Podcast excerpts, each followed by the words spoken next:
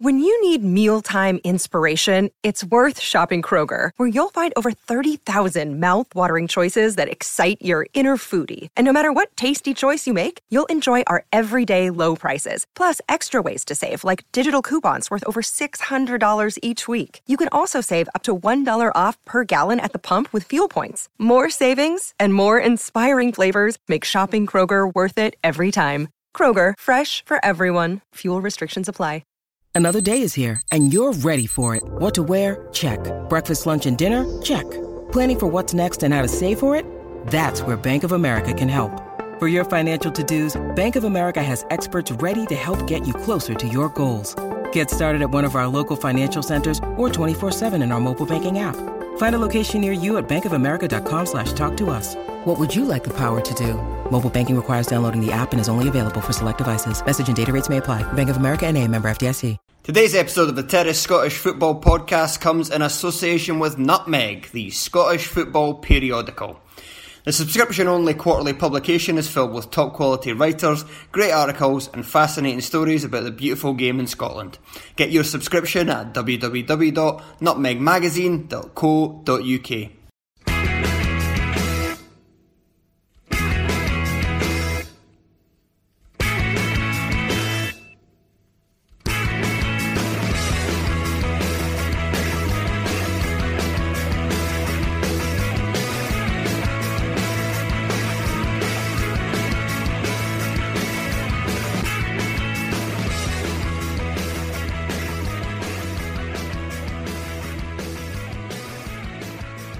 and welcome to Monday's edition of the Terrace Scottish Football Podcast. The only podcast that if it's wrong, it's right, and if it's right, it's also right. It's just a matter of opinion, guys.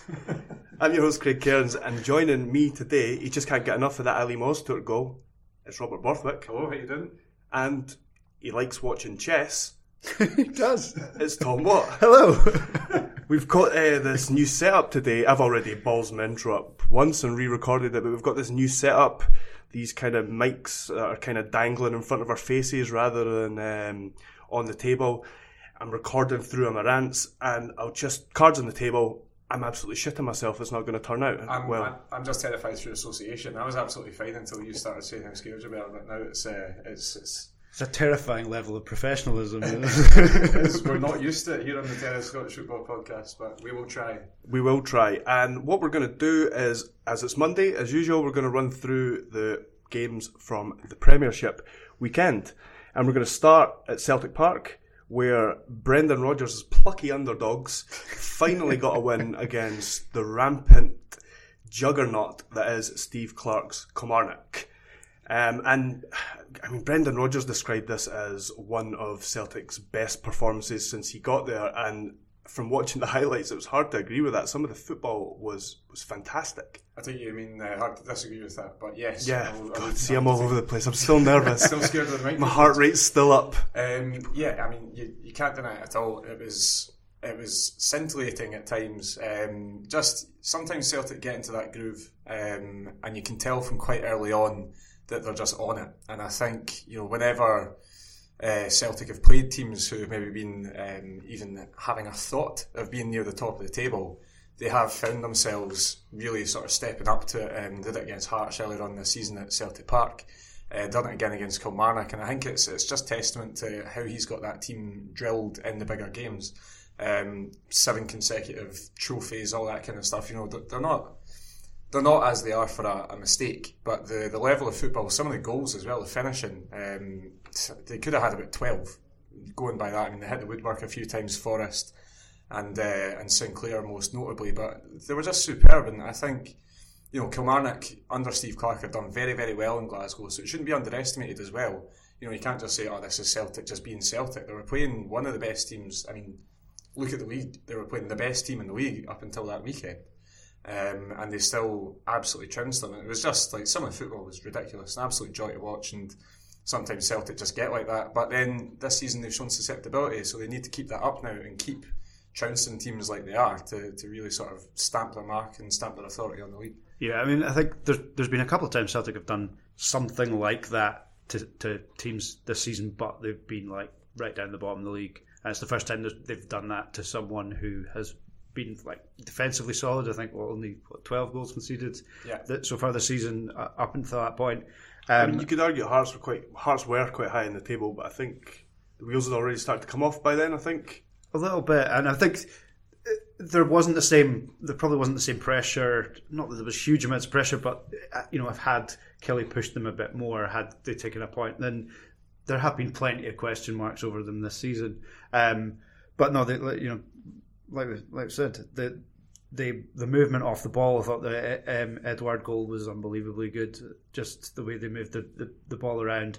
And I know Steve Clarke said that like his defenders were, were tired, but you can see why because they just got absolutely they got, they got the run around, and they've been very good right throughout the season. They've looked a great unit. They've looked defensively solid. They look like they can hurt teams on the break when they have to, and um, yeah, they just got overrun in midfield. I think the biggest worry for Celtic now is what they do when with Brown and Ntcham because they're a much better team without them.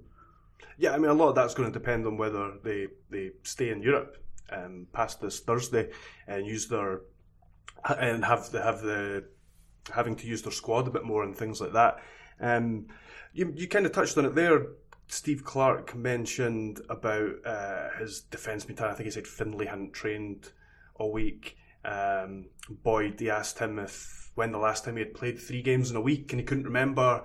And then he also mentioned O'Donnell and Taylor having played international football in the summer. Are they valid excuses, or he- Yeah, I think they are, and I think probably what will be a, a theme throughout our discussion are the teams that, um, you know, like I think Craig Levein said, just getting three points in these sorts of games when you've got two games a week over this part, especially when there's so many teams bunched up together, is is like it's a cliche, but it's absolutely vital.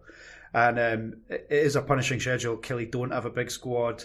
There's not a huge amount of opportunity for them to to freshen things up between now and January. So I think he does have a valid excuse to some extent. Equally, he was perfectly honest and said Celtic were miles better than us and, and paid credit where it was due.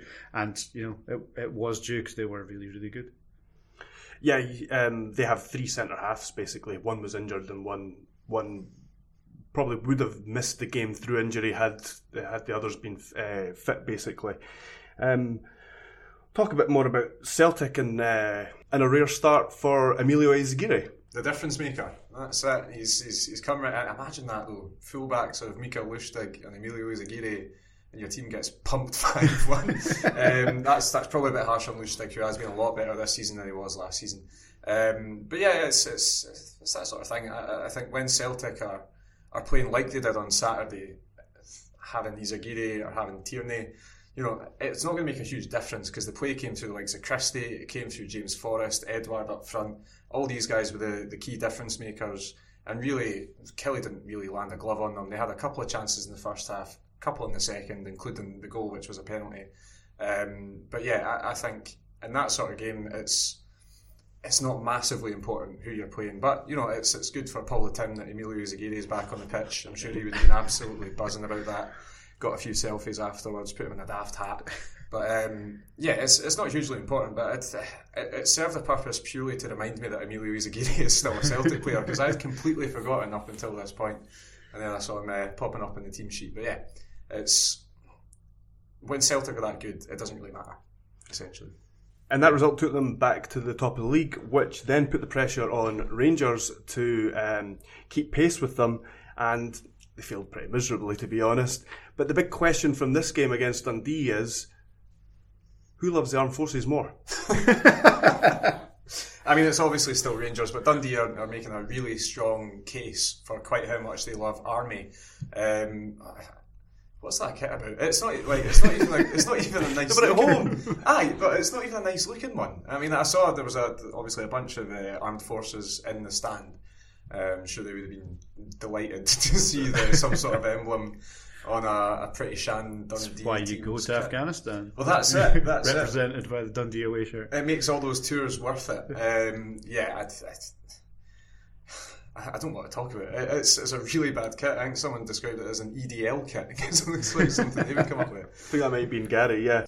And it was Kenny Miller that opened the scoring in this. Um, that's that's four games undefeated. Quietly gone four games undefeated. Dundee and uh, Kenny Miller's goal, which only got them a point in the end, but helped lift them off the bottom of the league. Yeah, four games unbeaten for the first time since February 2017, I believe. Um, yeah, and and they looked pretty good, pretty good value for it. I mean, a muted celebration from Kenny Miller, which It was it was so weird though because it, it was everyone else was going nuts. And was Aye, like, nah. but it, it was muted after he had like sort of Cheeky smile. maniacally and laughed his way towards the stand, like And then he realised himself They laughing. Like, shithoused the defender, knocked it over the goalkeeper. Like it was the cheekiest of finishes, and it was like, no, no, No, But the thing is, I, enough I, of the party. I'm not a big fan of that kind of thing. But I, and in that case, I wouldn't mind a little bit of a muted celebration. But he was pushing his teammates away. He was like, "Get off, mate! I'm not even going to hug you in celebration." he was pushing them away whilst having a good laugh and a smile. Like he, it was it was purely for show because the Rangers fans were all decked up at the other end of the pitch. And they applauded him off the last time they played, and he got sent off. No, Uh, aye, yeah, Yeah, yeah, yeah. he got sent off and they applauded him off the park. No wonder. Um, but they did it again in this game, so obviously they still have some love for uh, for Kenny Miller. But I mean, on the goal itself, um, Nathan Ralph for the ball over the top. It's the only positive impact Nathan Ralph had on that game. Um, but Worrall and Goldson, I mean, that's unforgivably bad defending. I mean, Yeah. Worrall in that first half. He was putting in an attempt for an all-time worst performance by a centre half at Dens Park, and that is going some. I mean, he was awful. He, it, there was another another stage where he um, chested it onto Allan McGregor from a cross ball for no good reason. He punted the ball at the park about seven times. I mean, it, it was quite incredible. But he got caught underneath it. In fact, he wasn't even the most at fault for that one. he got caught underneath the ball, um, and it, it was an awkward sort of spinning ball going over Goldson's shoulder. Um, but I mean, it's, it's unforgivable. You, you can't let that ball bounce and then just sort of say to your goalkeeper, "Oh, can you please come out to pretty much the 18 yard line and get this for me? Um, I'm having a bit of difficulty here." You, you can't do it. And Kenny Miller, been around the block as we all know, he's smart enough. He just hooked his leg around, put a bit of contact on onto Goldson, made him know he was there, and it was a it was a neat wee finish. But defensively, that is really quite appalling from Goldson and Moore. they they seemed like such a. Uh, it seemed like Gerrard had prioritised that at the start of the season, both in his signings and in his setup, and he he improved the backline quite a lot. And it looked like that Katic and, and Goldson were both solid. Katic kind of fell away a little bit. Worrall's kind of had a little bit of a roller coaster since he's since he's been there. But in recent times, Goldson, who looked like the the the best out of the three, the most solid out of the three, he's been having quite a few troubles recently. Yeah, I, I, it's difficult to kind of put your, finger exactly on what's what's going on at the back. I think part of part of it must just be.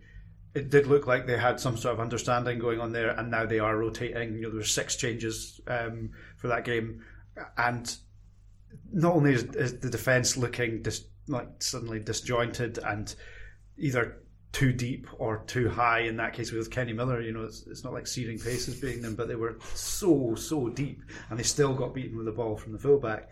Um, but the the midfield doesn't seem to have any balance either, and it, it was a it was a very strange game because for the second time uh, in a week, uh, Rangers went behind, and even after equalising, you didn't get the feeling there was a winner coming. I mean, they, they were unlucky with a couple of decisions. Certainly, the um, Cal Lafferty was onside. Give a bit of a break, you know, give the officials some of a break, um, because I can see why it was given off. It was a really um, was it Kent that put the ball in? And he was he was travelling at some pace. Yeah. The, the linesman, any linesman would do well to keep up with Yeah. that. Uh, they're not professional athletes themselves, and yeah, he was behind the play when he made the decision. And yeah, I totally agree. It was a difficult. He got it wrong, but it was a difficult one for him to make. Yeah. And it, it, must have looked like it was offside from where he was I mean, because it- it, was bang on level. In, in real time, and even first glance of the still, you can see why he's given it offside. Obviously, it was the wrong decision. I, I actually think that there were a couple of pretty reasonable penalty shouts as well that were, were probably easier to give uh, in real time than the um, than the than the offside one. But it it, it was just a, a very disjointed, perhaps again down to fatigue and and rotating more than uh, more than they needed to. But it just another very disjointed Rangers performance. I think Gerrard was was spot on afterwards, and he, he sort of said, you know, yeah, Kyle was onside when he scored, but that doesn't matter. Yeah. we didn't deserve to take anything from this game, and he's absolutely spot on. Um, they had all the possession in the second half, And well, in the entire match, in which they spent 70 minutes against 10 men, they had six shots on, just six shots and three on target. I mean, that's that's really bad stats. That's terrible because I was actually quite surprised um, as I was watching the game, and uh, it was pointed out that a, a shot in the second half. Um, I can't remember exactly who it was from. I think it was Ryan Jack, and they sort of said, "Right, that's Rangers' first shot in the second half." They'd had all these crosses into the box. They'd had it, they were all just- the possession, um, and and just nothing was coming of it. I forgot Kyle Lafferty was playing in the second half for long, long spells.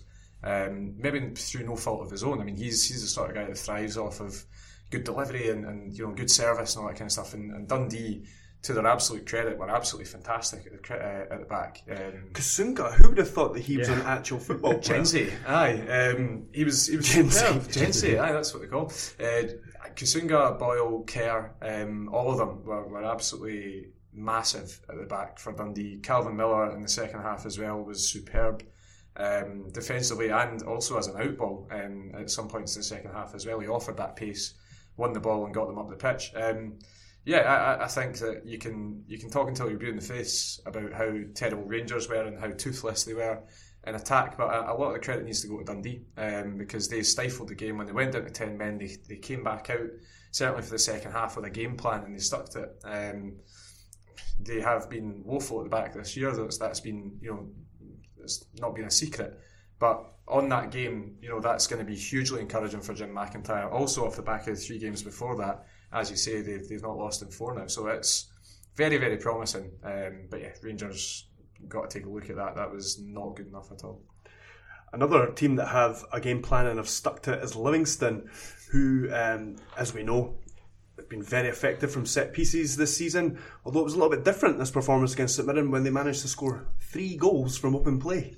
Yeah, um, I think as good as they were, I think the. I mean, we've talked a bit about some of the horrendous defending, but I think the award for the worst defending, I think I've seen all season from St Mirren. Um, like, no, uh, uh, Livingston were very good.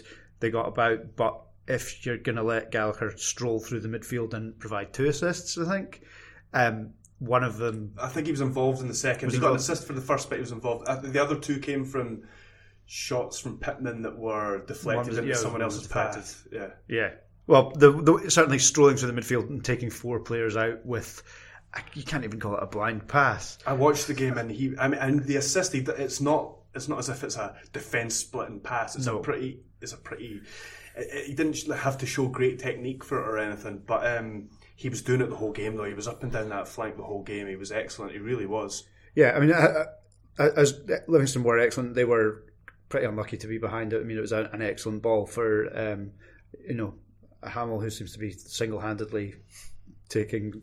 Uh, Scored or assisted seven of their last eight goals. And And the other one, he took the corner in for. It's absolutely not a surprise. That no, is. no, not remotely a surprise. Yeah, um, another fantastic delivery, and you know, a, a, a good, a good header, and uh, but I, I think that was actually going to Livingston again in a second. But I think for St Mirren that was a m- massive, not just point to throw away, but three points to throw away because it's a difficult place to go. We all know that, and they, no one was expecting them to win. But to get ahead like they did, and to just completely capitulate. I mean, the, the goals were people getting drawn to the ball.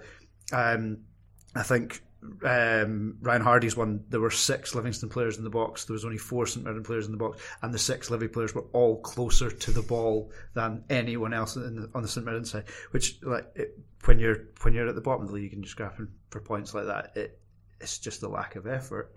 And it's the third game in the last five where they've had a lead and they've surrendered it. And remember, they did it twice against Hibs. They were ahead twice and still didn't take the win in that game.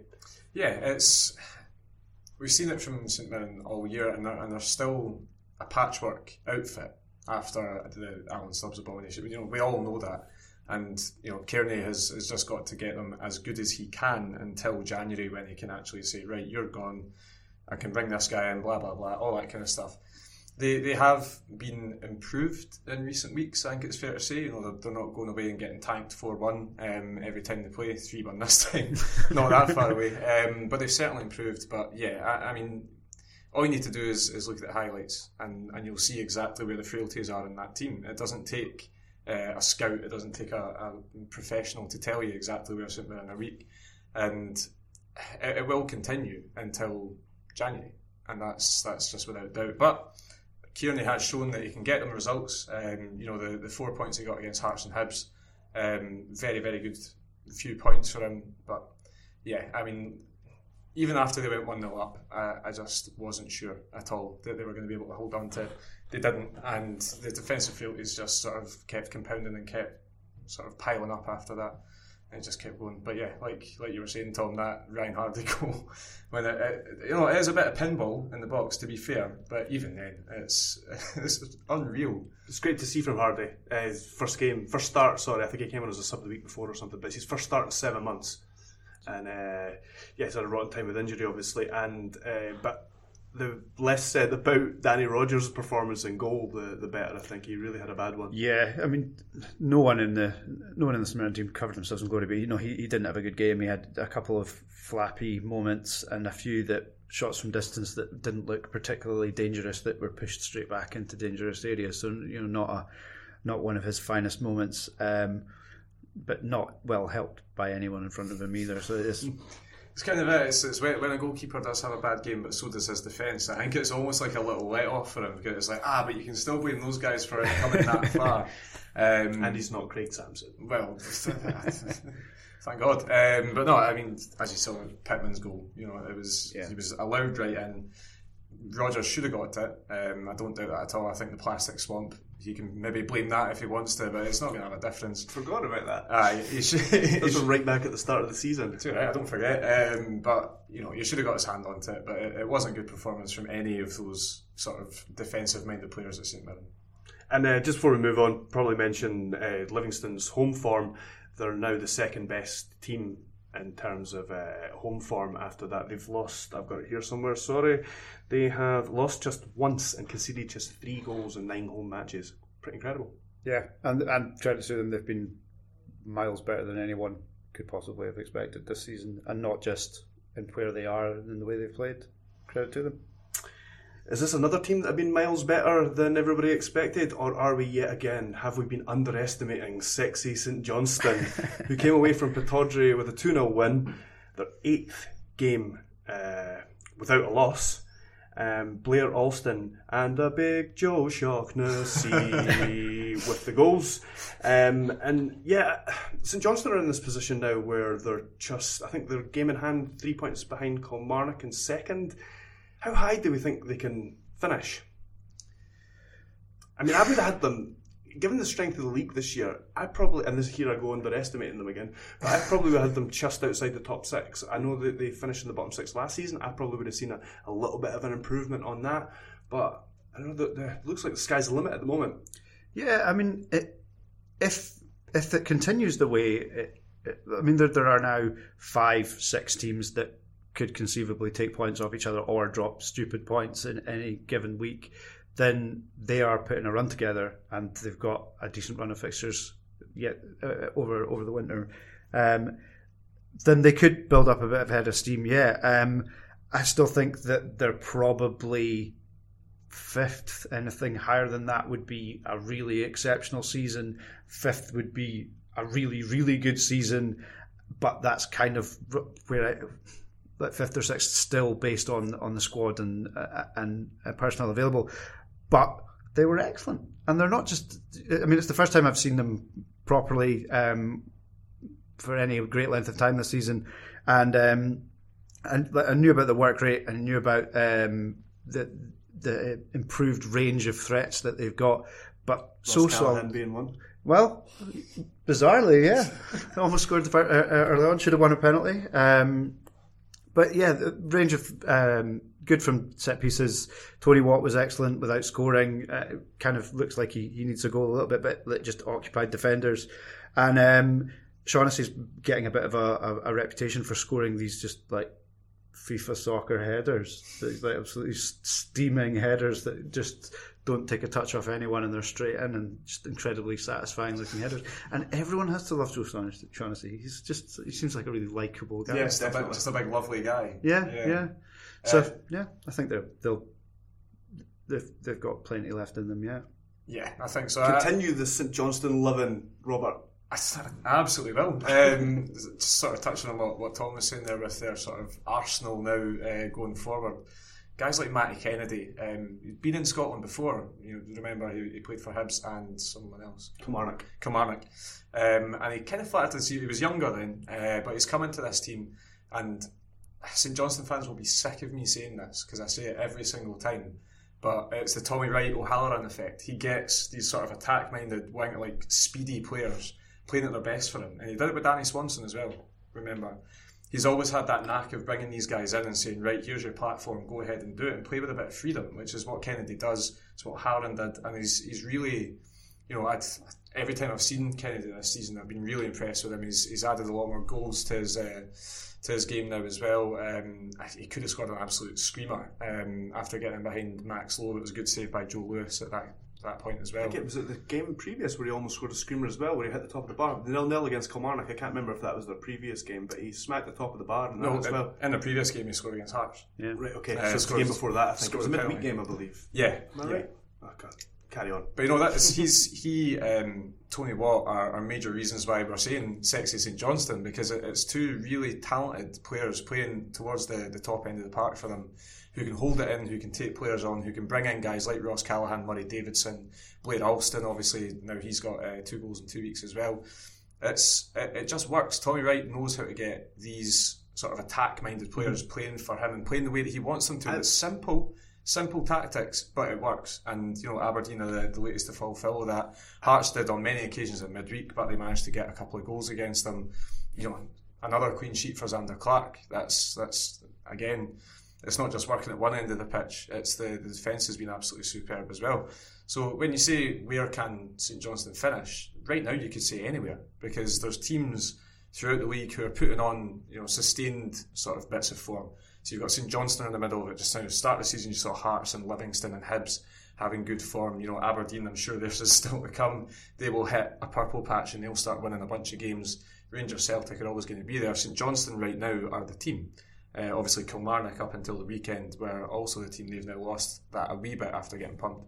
But it's you can't say where anyone's going to finish this year mm-hmm. because I think every single team, like Tom says, can take points off each other, and it's really exciting. It's great to see these teams go on these runs of form and, and, allowing fans to just dream a little bit more than they have done previously. It's great. Yeah, every single supporter of a of a club between seventh and second can point to a game that they won that they probably shouldn't have and were a bit fortunate, and a couple that they didn't take points, which would have put them in first, third, whatever it mm-hmm. might be this season. So many times I've heard fans this season saying, "Oh, but if we'd won time. that game, yeah, exactly." And you know, I say it about Hearts all the time. If we won that game, like if we won any of the games that we didn't win in seven, then we'd be joint top. Mm-hmm. And it's, it's that sort of thing. And, and Kilmarnock, I'm sure, can look at that as well. Uh, Rangers can definitely look at that, and and you know it is it's, it's, it's great to see, and it's making for a really exciting league season, and St Johnstone are just the latest to really properly contribute to that. It's great. Uh, just before we move on to talk about Aberdeen for a bit, I want to uh, pick up and add to what you said about um, taking these sexy players, and that's why we're calling them sexy St Johnstone and making them better. I think he does it with a lot of non-sexy players, with a lot of fugly players, and um, really players like Blair Alston yeah. and uh, Ross Callachan who, I mean, a few people sniggered when they signed Ross Callachan, but to me, that's just that's exactly the type of player that Tommy Wright takes and improves or gets something out of or has a functioning unit for which there's a place for someone like Ross Callachan. So not only does he do it with Swanson and O'Halloran uh, and Kennedy, maybe not so much what this year's maybe not got quite as much as he wanted to in terms of goals anyway. Yeah. Um, but he also, like I say, he also does it with players that are maybe slightly unfashionable, and I think that that's been his big strength. Obviously, he was um, he was rewarded with a new contract last week. He's kind of seen out this. It looked like it was going stale for a while, and he's really kind of saw that through. Come out the other side, reduced this, the age of the squad, made it more dynamic, and yeah, they're reaping the rewards this season. He's still he's still one of the better uh, managers in the country. Totally agree, and I, I, think just to just to go back at you again on this, I think um, you know, you look at the, the season after they won the Scottish Cup and, and Stevie May left and all that kind of stuff. They they finished fourth, I believe, um, but only scored like 34 goals. Mm. So that was like you know, nice St Johnstone, not sexy St Johnstone. And I, I, think you know he did that by by They're bringing really blossoming. Yeah, exactly. um, but he, he did it that season by doing exactly what you said. You know, he made a really sturdy unit. He got a bunch of guys in, guys who were already there, made them sort of his player, and, and they got a lot of results from that. But it's when you see the O'Hallorans and, and the, the Swansons and Kennedys, that's when you get sexy St Johnstone. That's when you get a team that scores a bunch of goals and is, is nice to watch, as well as just being incredibly functional and, and getting the results that way. Right, Tom, um, before we move away from this game, you're going to tell me what happened to Aberdeen. What happened? Um, so, two things. First of all, there's only so many games you can go playing for a nil-nil and hoping to get set pieces. Because Aberdeen are very good at set pieces and have been for a number of years, but particularly this season have been very, very dangerous from set pieces.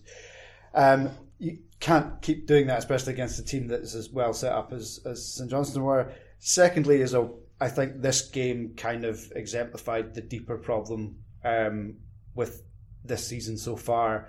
Um, the traditionally at this time of year, Aberdeen tend to pick up points and, and they tend to win, you know go on five, six, seven. I think up up to eight match winning runs because they've got good squad. They've got like bigger, more resources than most of the teams in the league. Um, they can rotate the squad a little bit more than most. Um, so when you're playing Saturday, Tuesday, you, you know you, you can pick up against against weakened side. This season they don't because the transfer policy's been terrible. I mean, it, in the centre of the park specifically is where they've really kind of not got what they needed out of their new signings. Yeah, I mean, there's there's mitigating circumstances with Forster, but but certainly Gleeson hasn't kicked the ball in since what September in any kind of meaningful manner. Um, needing a goal, Wilson was left on the bench until 14 minutes before the end of the game. They, you know, they put on uh, Bruce Anderson, who admittedly has been good this season, but you know he's not the guy on loan from Man United who's meant to solve the, the striking problems, and um, and bring McCann on. Um, uh, sorry, bring McGinn on. Um, bring Niall McGinn on, who has been knackered for like he's played two years of solid football and needs a break, and they're turning to um, turn to, to to these guys rather than the guys they brought in in the summer. So I think there is a serious need to look again in January um, with Mackay Steven out injured. There is almost no creativity unless there's something from a set piece or one of the fullbacks gets forward, and St Johnstone were able to deal with it pretty comfortably. Okay, from that to a match that was described by the Scotsman as a battle of athleticism and resilience. Not a very good game then, Rob. I can only assume we're talking about Hearts and Motherwell here. Talking about um, Hearts and Motherwell. It was.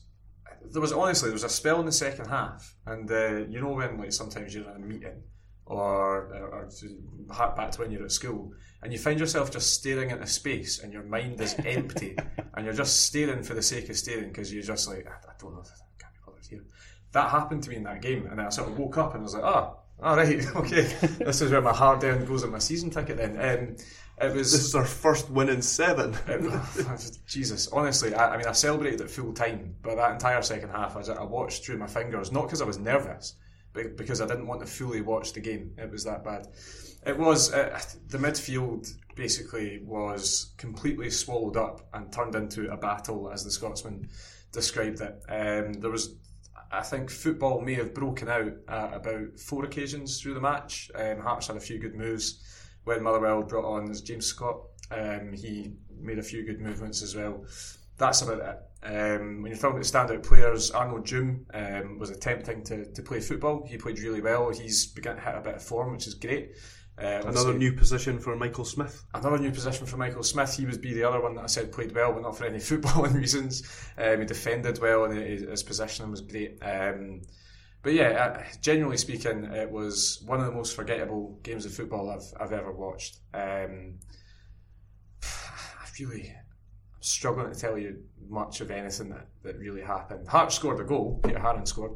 Um, lovely ball in from Ollie Bozanic, uh, who again was busy, but I think that sort of game suited him because the middle of the park was so bunched up. Um, he's the sort of guy, wee guy that will just buzz in and about and, and take the ball off you.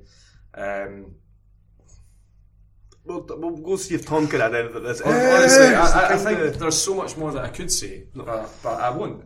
okay. because, because honestly, I, I, want to forget that game so bad. I mean, it, it was the kind of Hearts were on this run where they just needed any kind of win, the, the, proverbial any kind of win, and that kind of became a reality for them. Yeah, and I mean, I've, I've only seen the highlights. It looked like it was merited, if through being slightly coming out of a war of attrition slightly better than better than uh, Motherwell did. Uh, I mean, out, it, out Motherwell, Motherwell, out Motherwell, Motherwell. Um, I mean, the, it was a game kind of set up for someone like Curtis Main, and I thought he the the, the he had the ball in the net. I, I think uh, slightly harshly not disallowed because the whistle had gone before he put it in the net. So there, you know, you can't say it was a disallowed goal.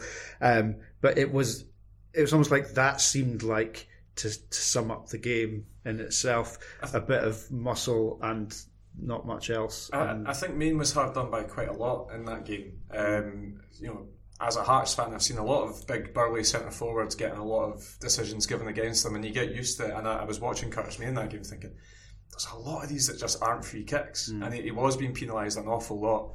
Um, when he shouldn't have been, and and the, the, the one on Dikamona that he then sort of expertly pings into the top corner is certainly one that you could point at and say he was hard done by. Um, I was trying to work yeah. out whether Zlamal would have dived for it or not, or whether he stopped because of the whistle. It looked like he was just knew he wasn't going to get to it, so didn't attempt it, rather than stopped because the whistle had gone. The whistle had gone so far before Main actually even hit the ball, though that mm. you know it's understandable if Zlamal had stopped.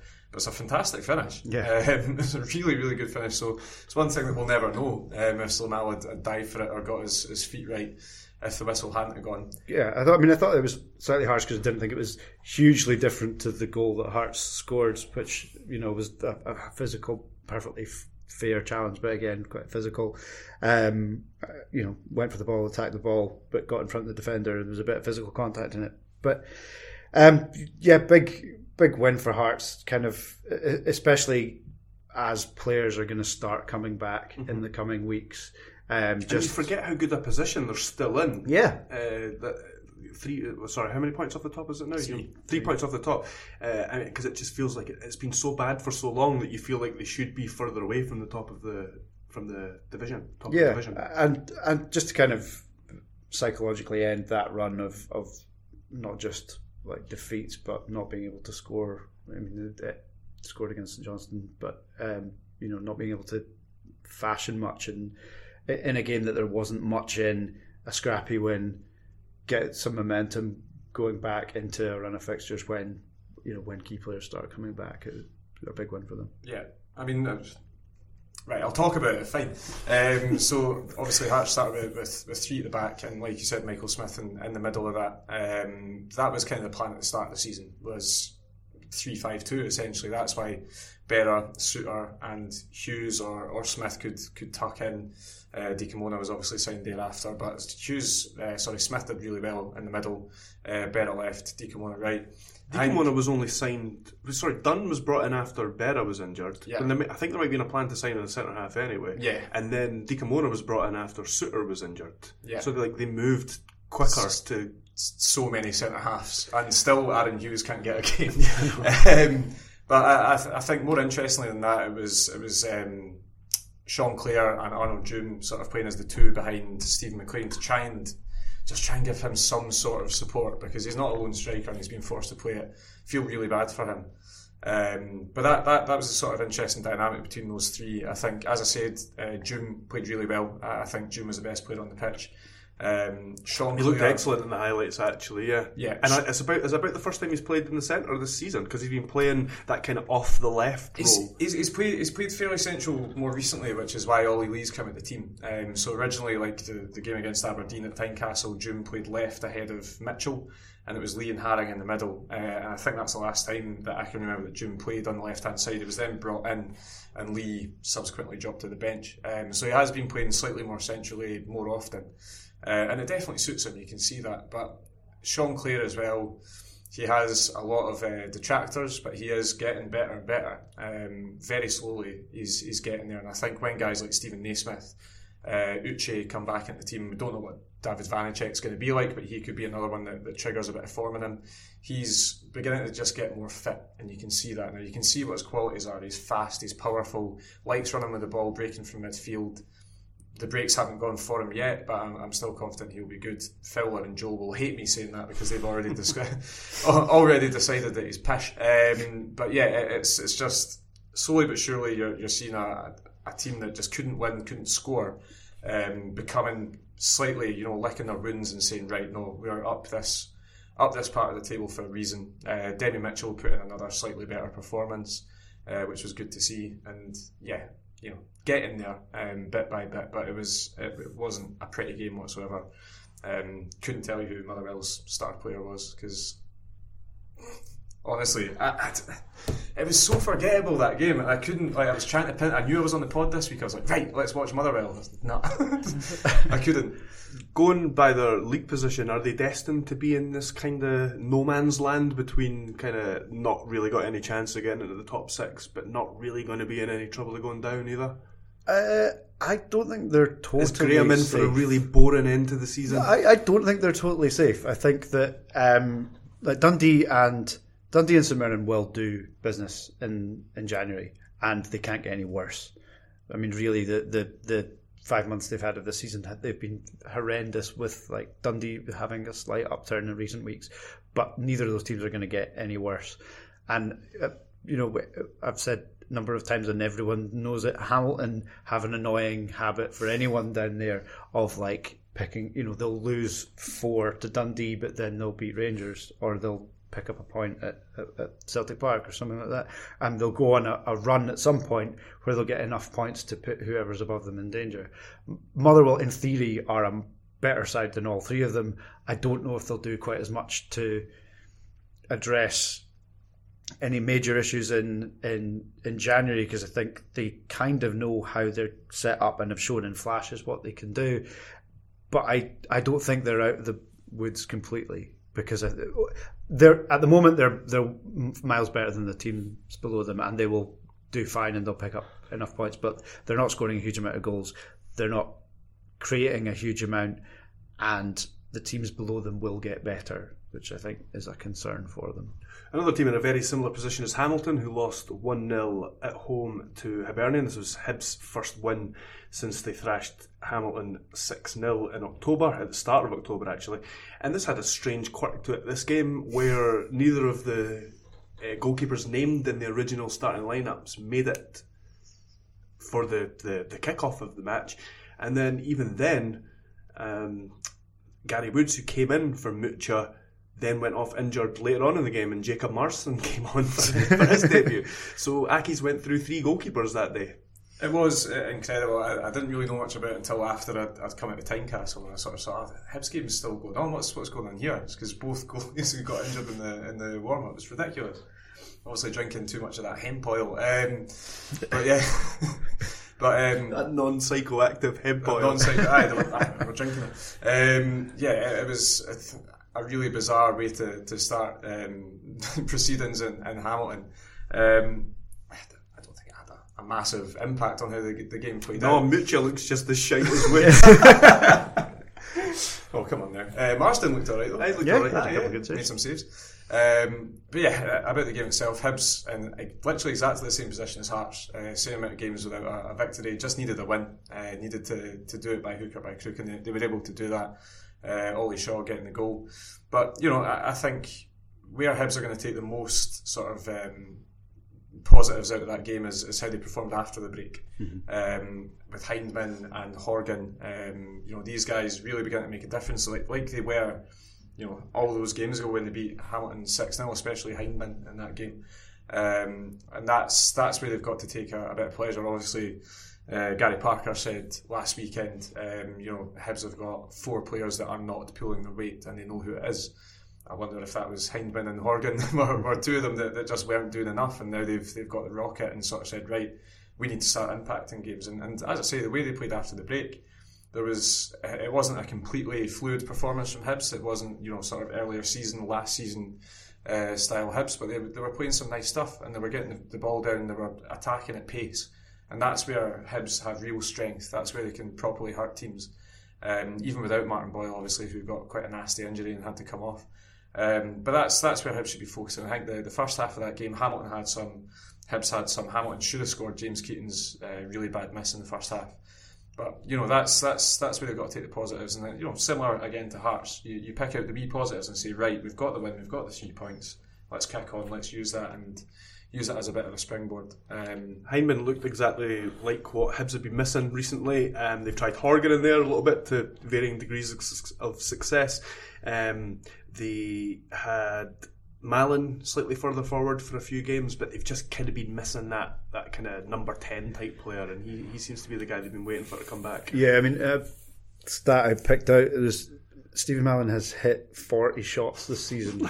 only only Morelos has got more, with 46. How many, did you have you got how many of them were from outside the box, or is it just I think all they must 40? all of 40 have been from outside the box. I would be surprised if any of them are within 20 yards. well, that's Uh, it. He's, he's Hibs' top goal scorer. Yeah, Mallan, he's got nine. Yeah. Aye, yeah. and, and that seemed to be the only way that they were going to score in the first half. And uh, I mean, Woods nearly punched one in. he did. He did nearly punch Um, one in. Yeah. That, I mean, that, fair enough if you're hitting 40 from distance because, you know, they are, it does work and they are going in. But it, it, it, it was like, I, I, it's almost like you read my notes in almost everything because I've got almost, I agree with almost everything you said. The only thing that I think slightly different between the Hib situation and the Heart situation is Hearts winning felt like there was rot had stopped and they can they've got something to build on uh, again. Hibs in the second half were were infinitely better than they have been at any point in the last six weeks. But I don't think that win answers the questions that the, the, the fundamental questions of what is what's what's going on.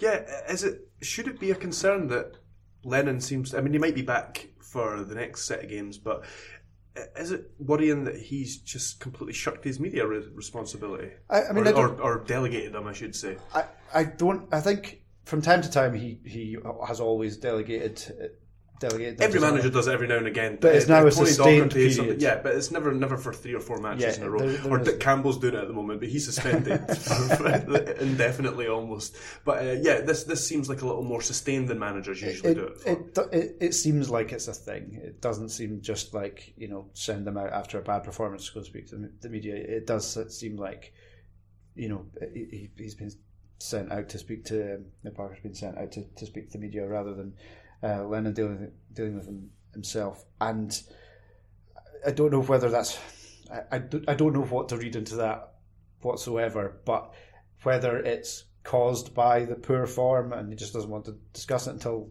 he's got something better to do, or there's or vice versa. I, I said a couple of weeks ago, and I don't think it's a great revelatory, revelatory point.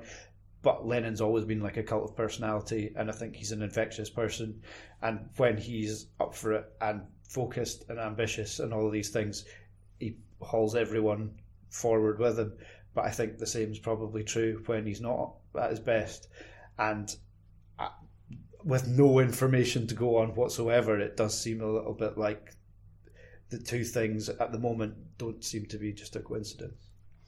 And we'll finish off just by talking about Hamilton for a little bit. The always honest Martin Canning just came out and said uh, they just weren't good enough. He talked about all the places uh, where they just didn't get close enough to Hibs. Uh, and yeah, I mean, there's no point in worrying about Hamilton, is there? Nah, because they'll be fine. They'll finish tenth. Yeah, they'll finish tenth. I, I mean, I, I actually thought that I, I didn't think that Hamilton were as bad as he made out. I thought that in the first half they could easily have been one, if not two, ahead. Yeah. Um, and considering some of the performances they've put in in recent weeks, um, I thought that they were an awful lot better, especially going forward than than they have been in, in, recent weeks. And you know, losing one 0 to Hibs is not going to define their season. So I thought he was a little a little harsh. Um, they were cut apart a lot more easily in the second half. Uh, they didn't seem to deal with with Hyndman coming in as we- we've touched on, and Horgan caused all sorts of problems um, to down the Hibs left. Um, but I, they'll be fine. They'll be fine. I've just spent a whole lot of words saying exactly what you did in three. they'll be fine. They'll be fine. They'll finish tenth. They'll be fine, Um, yeah. I, I think the, the worrying thing from their point of view is how they just did not adapt at any time to the changes that Hibs made. Hmm. Um, you know, they, they even I think they made a couple of personnel changes in there, didn't make a difference. Um, they it's that sort of in-game management um, that would be a concern. But I think generally speaking, I think you're right, Tom. I, th- I think Canning was a wee bit harsh. I think they, they did play some nice stuff in the first half, made chances for themselves. Um, as I say, Keaton's really should have scored. But yeah, I, it's not going to define their season. Losing that game. You're going to be fine, Hamilton. You that- always are. you always are. Well, that's it for Monday's Terrace Scottish Football Podcast. Um, if you'd like to get in contact with us, you can find us on Facebook, Twitter, Instagram, uh, just by searching for Terrace Podcast, or you can email us, email us at terracepodcast at gmail.com. And if you'd be so kind, we've not asked for this for a little while, but if you could go leave us a review on a positive one, if, if, if possible, on, uh, if, if you've liked what you've heard on iTunes or wherever you get your podcasts, that'll really help us. And uh, we're going to go off and do the Patreon now, which you can find at patreon.com forward slash terrace podcast. And all that's left to do is for you guys to say goodbye. Goodbye. Bye. Sports Social Podcast Network.